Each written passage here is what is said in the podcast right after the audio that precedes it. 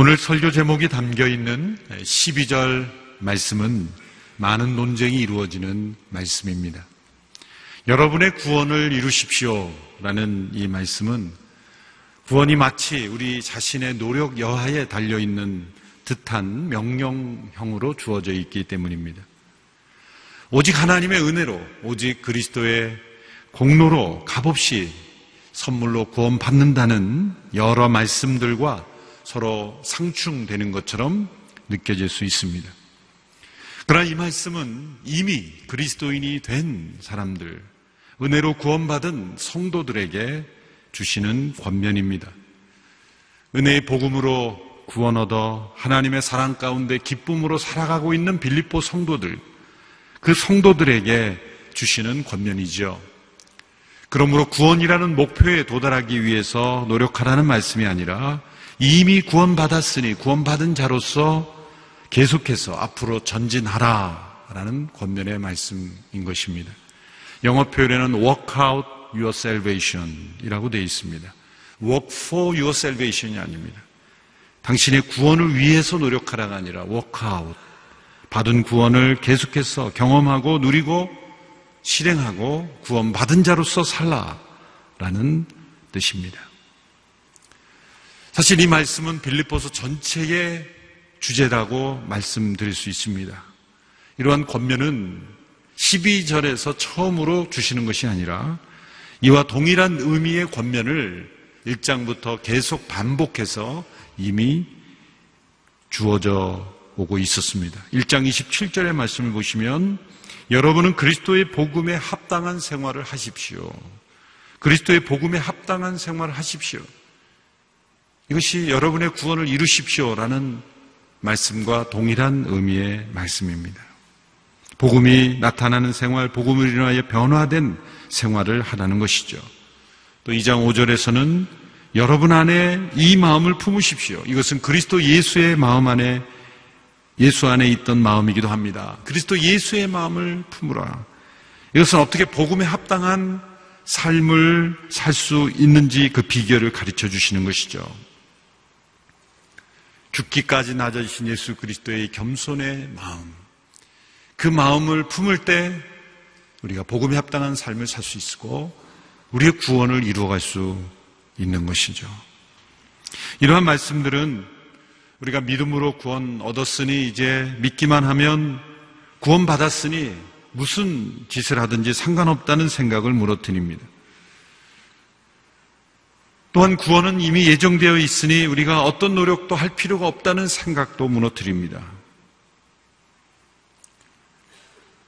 여러분의 구원을 이루십시오. 이 말씀은 우리의 노력에 달려 있다는 것도 아니고 우리가 아무 노력도 하지 않아도 된다는 뜻도 아닙니다. 이 빌립보서 전체에서 구원은 하나님께서 이루시는 사역임을 강조하고 있습니다. 1장 6절의 말씀도 보십시오. 우리 같이 한번 읽어볼까요? 시작.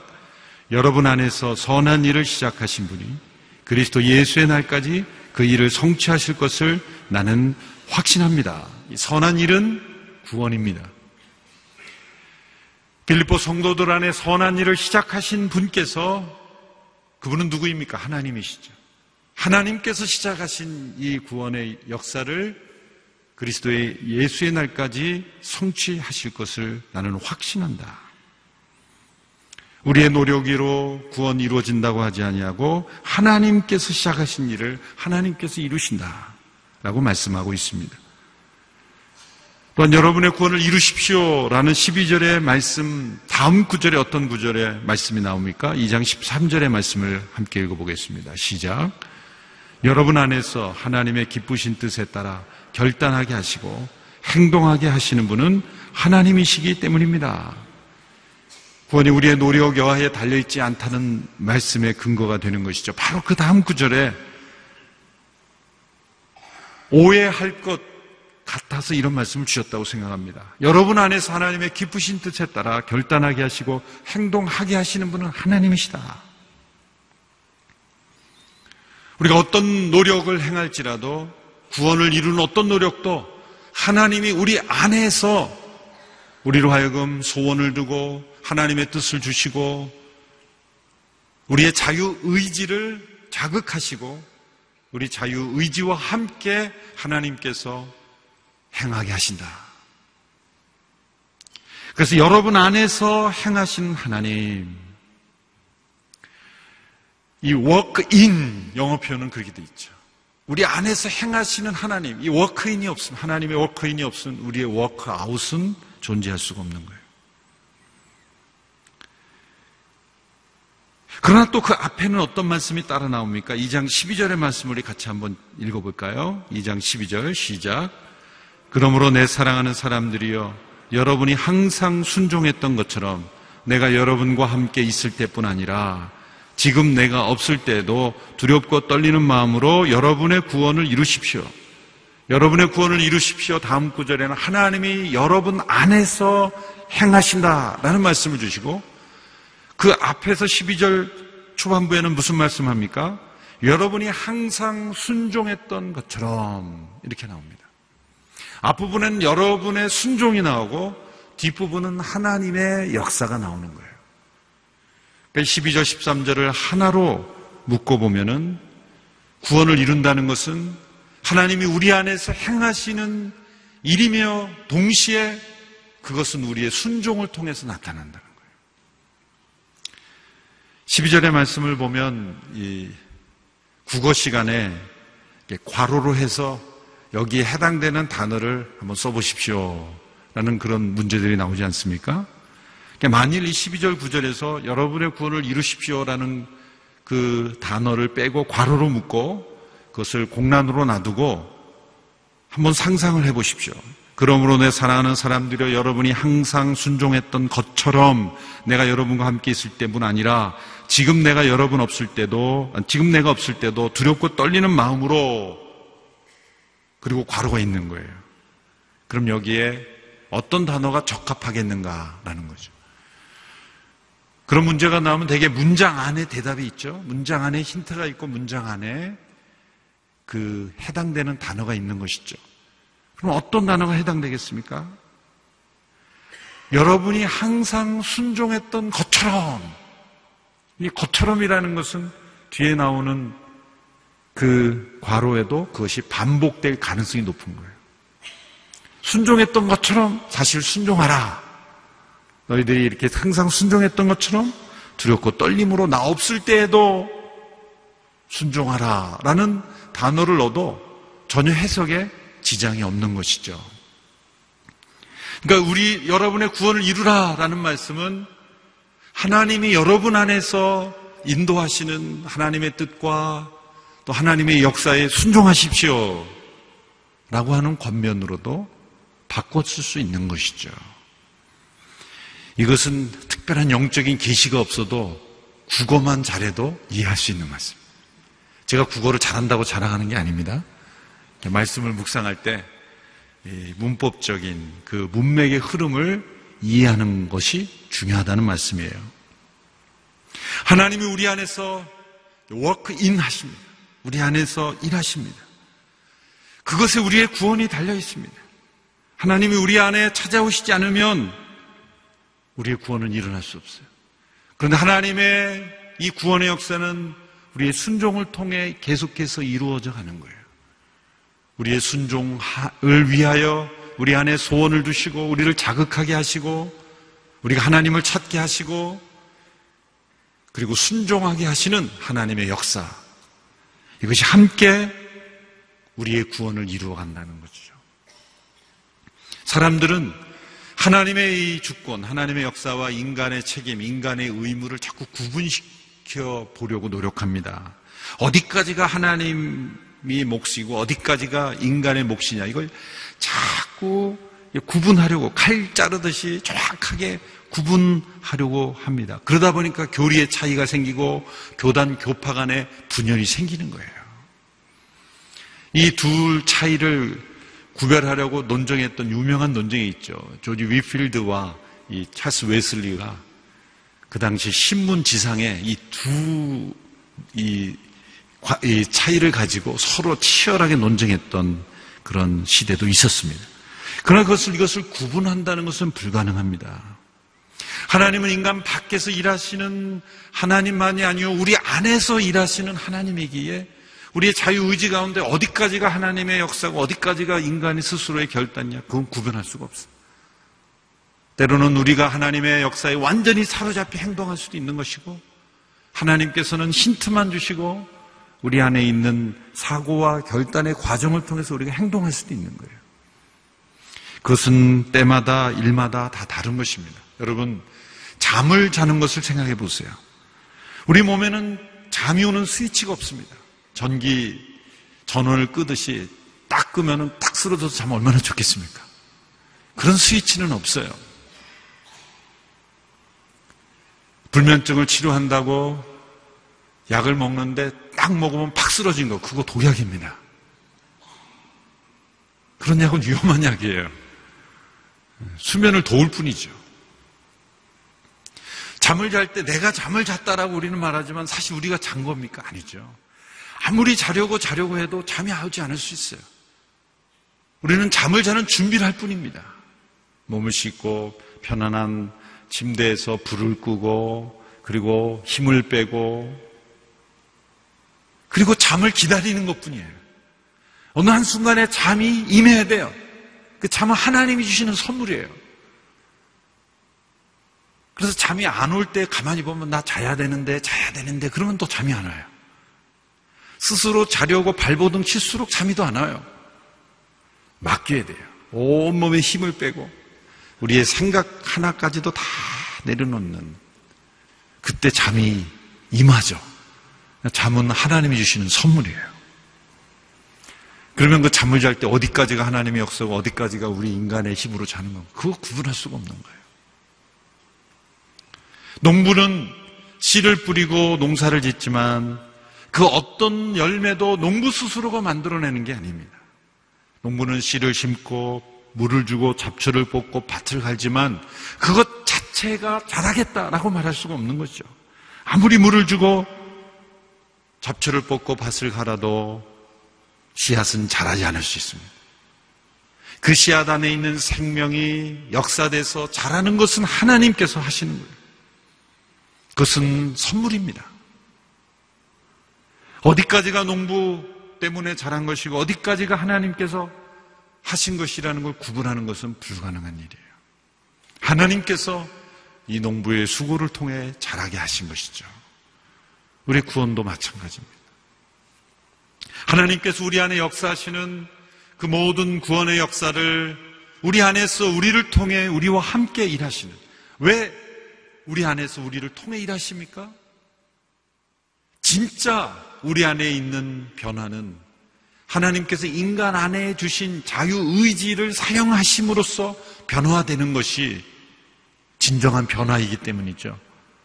하나님께서 인간 안에 자유의지를 만들어 놓으시고 그것과 상관없이 일하신다고 한다면 하나님 당신께서 하신 일을 부정하는 게 되는 거예요. 하나님께서 인간 안에 주신 소중한 자유의지를 통해서 하나님께서 일하시기를 기뻐하시기 때문에 우리를 통해서 우리 안에서 역사하시는 거예요. 그래서 시간이 더 걸리는 겁니다. 우리 자유의지를 배제하고 우리를 180도 확 바꾸시는 인생으로 변화하실 수도 있는 하나님이시지만 그렇게 하지 않으시고 기다리시는 거예요. 우리의 자유의지가 하나님을 배척하고 또 하나님을 밀어내면 하나님은 우리를 압도하실 수 있는 능력이 있으시지만 기다려 주시는 거예요. 우리 안에서 구원을 이루어 가시는 역사 가운데서도 하나님은 우리를 기다리시고 우리와 함께 때로는 우리 때문에 우리 자신 때문에 우리 자신이 변화되지 않는 겁니다. 하나님 왜 나를 변화시키지 않습니까? 라고 말하면서 자기 스스로가 하나님의 역사를 거부하고 있을 때가 얼마나 많습니까? 우리가 얼마나 하나님의 역사를 환영하고 순종하는가에 따라서 우리 안에 구원의 역사는 더 분명하게 나타나게 된다는 것이죠. 사도 바울은 여러분의 구원을 이루십시오라는 말씀을 또 다른 표현으로서 흠없고 순전한 사람들이 되라 라는 말씀으로 권고합니다. 14절 15절의 말씀을 함께 읽습니다. 시작. 무슨 일을 하든지 여러분은 불평이나 분쟁 없이 하십시오. 이는 여러분이 흠없고 순전한 사람들이 돼 뒤틀리고 타락한 세대 가운데서 책망받을 것이 없는 하나님의 자녀들로서 세상에서 하늘의 별들처럼 빛나게 하려는 것입니다. 흠없고 순전한 사람들이 되라. 이 말씀을 율법적으로 이해하려고 하면 마음이 답답해질 것입니다.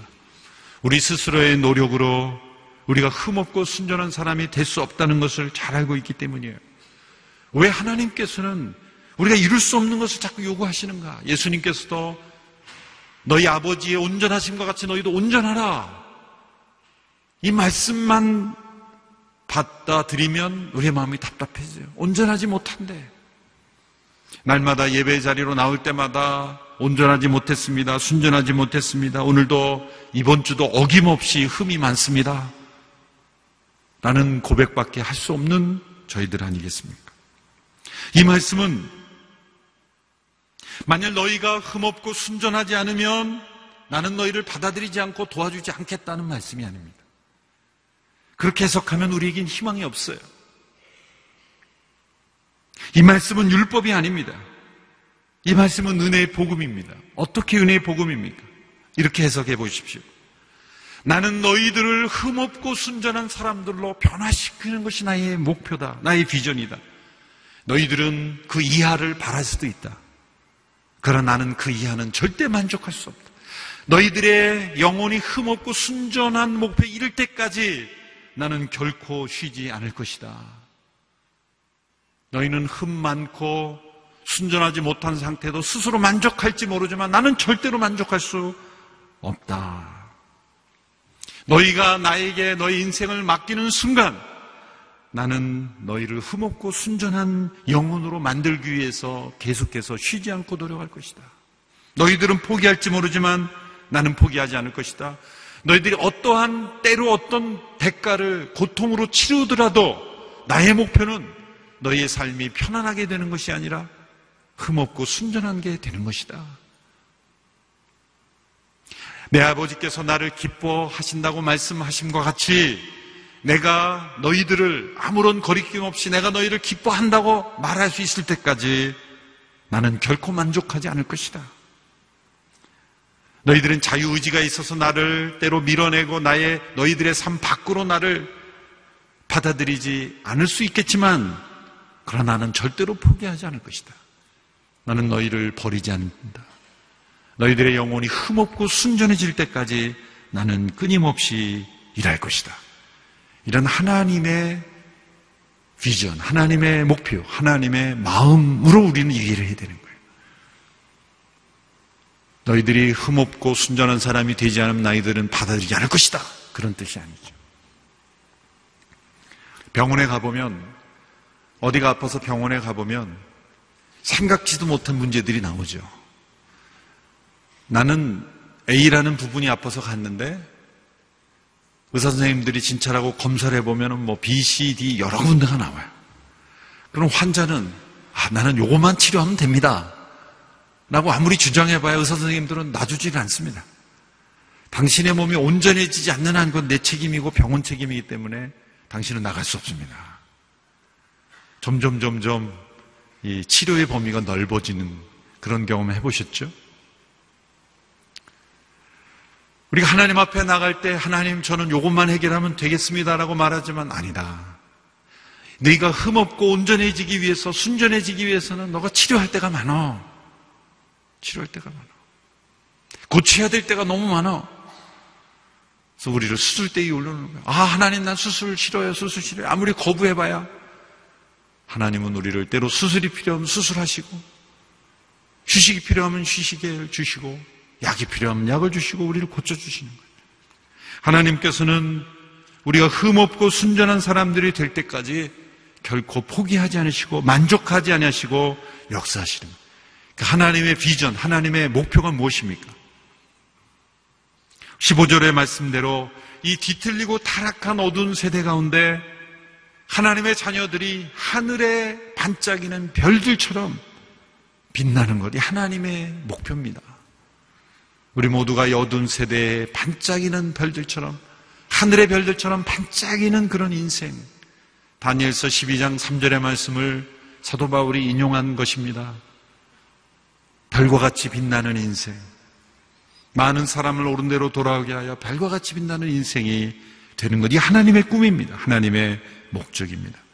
여러분 그렇다고 해서 우리에게 흠이 발견되고 순전하지 못한 모습이 발견된다고 해서 하나님께서 냉정하게 우리를 무시하고 버리시는 하나님이 아니십니다.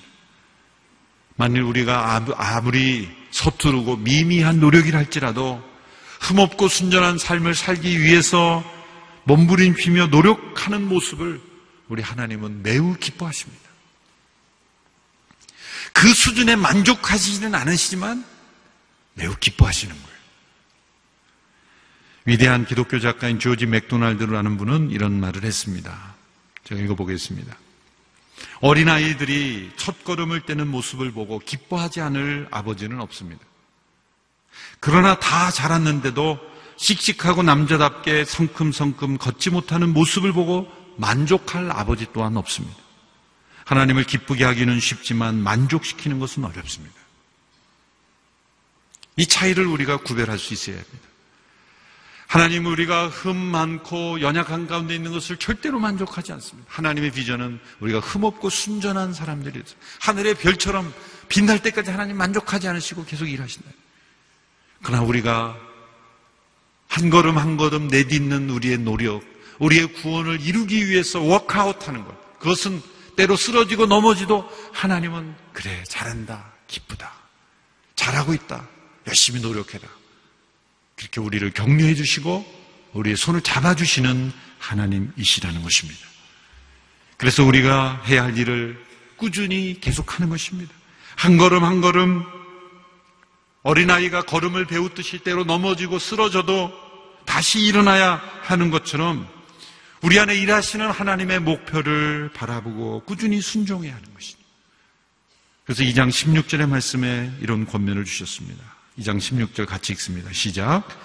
생명의 말씀을 꼭 붙들어 그리스도의 날에 내게 자랑이 되게 하십시오. 이는 내가 헛되게 다름질하거나 헛되게 수고한 것이 아니기 때문입니다. 생명의 말씀을 꼭 붙들라. 여러분의 구원을 이루십시오라고 말했습니다. 흠없고 순전한 사람들이 되라고 말씀했습니다. 우리가 적용해야 될 노력 중에 하나, 이 생명의 말씀을 꼭 붙들라. 이 말씀 속에 하나님의 역사가 나타나고 이 말씀 앞에 엎드릴 때 하나님의 능력이 나타나고 이 말씀 앞에 순종할 때 우리의 삶이 흠없고 순전한 삶으로 변화되어 가기 때문입니다. 여러분 말씀을 꼭 붙잡으면 어떤 일이 일어납니까? 생명의 말씀을 꼭 붙잡았다라고 말할 수 있는 그런 삶의 모습이 어떤 모습일까요? 그것은 뒤집어 설명하면 됩니다. 그 생명의 말씀에 꼭 붙들린 사람이 되는 거예요. 여러분, 우리가 말씀을 붙잡았다는 것은 내가 말씀에 붙잡힌 인생이 되는 거예요. 말씀을 구구절절히 암송을 잘하고 성경 내용을 통째로 잘 설명할 수 있는 능력이 된 것이 말씀을 꼭 붙잡은 것은 아닙니다. 그래서 말씀을 붙잡았다는 것은 온전한 순종으로 말씀에 사로잡힌, 말씀에 매여 있는 말씀이 통치하는 말씀에 의하여 살아가는 인생이 된다는 거예요. 여러분 성경 공부 타이틀 가운데 아주 교만한 제목들이 있어요. 말씀을 관통하는 공부다 이런 제목으로 해놓은 굉장히 교만한 거예요. 역사 이르로 하나님의 말씀을 관통하는 사람은 아무도 없어요. 말씀이 우리를 관통해야지 어떻게 우리가 말씀을 관통하겠어요? 말씀은 지식이 아니죠. 정보가 아닙니다. 세상의 지식은 관통할 수 있는 지식이 있어도 하나님의 말씀은 우리의 지식으로 관통할 수 있는 지식이 아니에요. 하나님의 생명의 말씀을 붙잡았다는 게 말씀을 내 지식으로 관통하는 게 아니에요. 하나님의 말씀이 내 인생을 뚫고 지나가야죠. 말씀을 성경을 꿰뚫는 그런 공부다. 이거 굉장히 교만한 거예요. 그런 용어를 쓰면 안 돼요. 말씀이 우리를 꿰뚫고 뚫어야죠. 말씀이 우리를 붙잡아야죠. 왜 생명의 말씀을 붙들라고 하셨습니까? 하나님께서 우리의 삶 속 역사하실 때는 우리의 자유의지를 통하여, 우리의 자유의지를 통하여, 우리의 순종을 통하여 그 말씀 앞에 반응하는 우리의 순종을 통하여 역사하셔야 우리가 흠없고 순전한 삶까지 나아갈 수 있기 때문이에요. 반드시 필요한 과정이죠. 사도 바울은 자기 백성을 흠없고 순전하게 변화시키려는 하나님의 열심을 마음에 품고 이런 고백을 합니다. 내 생명을 제물로 드릴지라도 기쁨으로 이 일에 참여하겠다. 17절, 18절의 말씀을 같이 읽겠습니다. 시작. 이제 내가 여러분의 믿음의 제사와 예배에 내 피를 붓는 일이 있을지라도 나는 기뻐하고 여러분 모두와 함께 기뻐할 것입니다. 여러분도 함께 기뻐하고 나와 함께 기뻐하십시오. 사도 바울이 내 피를 붓는 일이라고 표현하는 것은 실제로 피를 붓는다는 게 아니라 희생을 상징하는 용어죠. 여러분의 그 믿음의 제사와 예배, 구원을 이루어가고 흠없고 순전한 삶이 되게 하기 위하여 이루어가는 그러한 어떠한 믿음의 순종, 예배, 제사, 그런 것에 내 희생을 더하겠다. 그 하나님의 목표가 이루어지는 일에 있어서, 여러분의 구원이 이루어져 가는 일에 있어서는 내 희생을 나는 기뻐하겠다. 기뻐하고 또한 기뻐하리라. 자신의 비전을 성취하기 위한 희생이 아니라 성도들의 구원을 이루어가기 위한 그 희생을 나는 기뻐하겠다. 어떤 희생도 기뻐하겠다. 이것이 바로 흠없고 순전한 하나님의 자녀의 모습입니다. 우리의 자녀들이 어둡고 타락한 세대 가운데 흠없고 순전한 하나님의 자녀들이 되기 위하여 우리 부모 세대들이 희생하는 것, 그것을 기뻐하고 즐거워할 수 있어요. 다른 어떤 것을 위하여 희생하는 것이 아니라 우리의 자녀들의 구원을 이루어가는 일에 있어서 우리의 삶을 제물로 드릴지라도 나는 기뻐하고 기뻐하리라. 차세대 자녀들의 구원을 이루어갈 수 있도록 희생하는 것, 바로 바울의 고백에 참여하는 것입니다. 그것이 그리스도 예수의 마음이요, 복음에 합당한 생활이요, 또한 우리의 구원을 이루어가는 과정이라고 믿습니다. 우리 안에 선한 일을 시작하신 하나님께서 그리스도 예수의 날까지 이루실 줄 믿습니다. 또한 우리 안에 소원을 두고 우리 하루 하여금 결단하게 하시고 행하게 하시는 그 하나님을 쫓아서 말씀을 붙잡고 순종하며 나아가는 우리 모두가 되기를 축원합니다. 기도하겠습니다. 우리를 흠없고 순전한 하나님의 백성이 되게 하셔서 하늘에 빛나는 별들처럼 세상을 밝히는 빛된 인생이 되게 하시려는 하나님 아버지, 우리 안에 역사하시는 하나님의 역사를 따라 날마다 그 말씀을 붙잡고 순종함으로 우리의 구원을 이루어가는 우리 모두가 되게 하여 주시옵소서. 은혜의 복음으로 구원을 받았으니 그 복음에 합당한 삶으로 나아감으로 주님께서 우리를 통하여 이루시는 놀라운 변화와 영향을 체험하게 하여 주시옵소서. 예수님의 이름으로 기도합나이다. 여기 있죠? 외로운데? 아, 그러니까 하나님께서 그냥 너는 거기 있음으로써 내가 어떻게 하는 거를 어, 너는 그냥 보기만 하면 돼. 너는 그냥 거기 있는 것이 선교사야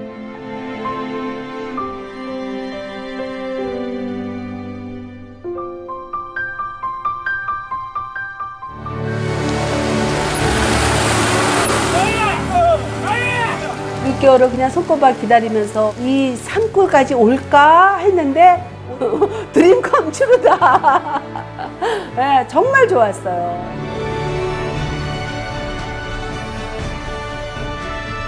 용기 얻고 또 위로되고 정말 선교사들한테 빵과 같은 거 정말 없어서는 안 되는 함께 가는 선교사들이 이- 이런 외지에 있다 보면 선교사 부인들이 굉장히 그 정신적인 문제가 많이 생기는데 그런 부분을 CGN TV가 완전히 해결을 해줬어요. 이 CGN TV도 사실 크게 저에게 동력자가 돼준 거예요. 온 세상을 위한 복음의 통로 세상을 섬기는 방송 CGN TV 감사합니다. 사랑합니다.